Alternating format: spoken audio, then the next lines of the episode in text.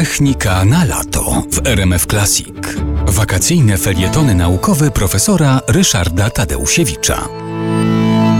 Człowiekiem, który e, jako pierwszy oderwał się od Ziemi nie w balonie, tylko w no, aparacie cięższym od powietrza, czyli w takim prototypie współczesnego samolotu, e, był Niemiec Otto Lilienthal, e, który był bardzo zasłużony pod względem i badań teoretycznych, zastanawiał się nad tym, jak właśnie takie coś może latać.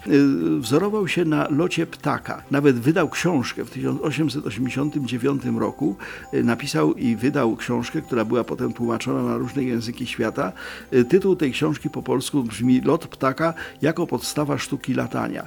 On rzeczywiście y, za zastanowił się nad tym, jak to się dzieje, że ptaki latają, przy czym w odróżnieniu od y, innych, nawet łącznie z wielkim Leonardo da Vinci twórców, nie przywiązywał wagi do machania skrzydłami.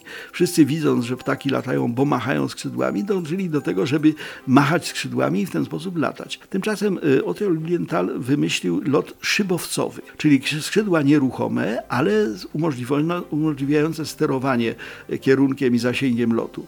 Zbudował łącznie 18 takich szybowców i y, no, startował z wzgórza, na, no, z jednego wzgórz y, latał przy, tak powiem, przy przeciwnym wietrze, czyli właśnie ten wiatr wznosił te, te, te, te przez niego przyczepione do, do jego ciała skrzydła tego, tego pierwotnego bardzo prymitywnego szybowca, startował i lądował na nogach. No niestety y, to się źle skończyło, mianowicie y, oto Lilienthal przy kolejnym swoim locie, dokładnie miało to miejsce 9 sierpnia 1896 roku, zginął, po prostu zabił się, wzniósł się wysoko, trafił na taką dziurę powietrzną, ta, czasem w samolotach też wiemy, że, że samolot zapada się nagle, spadł, zabił się, no ale otworzył nowe dziedziny, mianowicie lotu szybowcowego.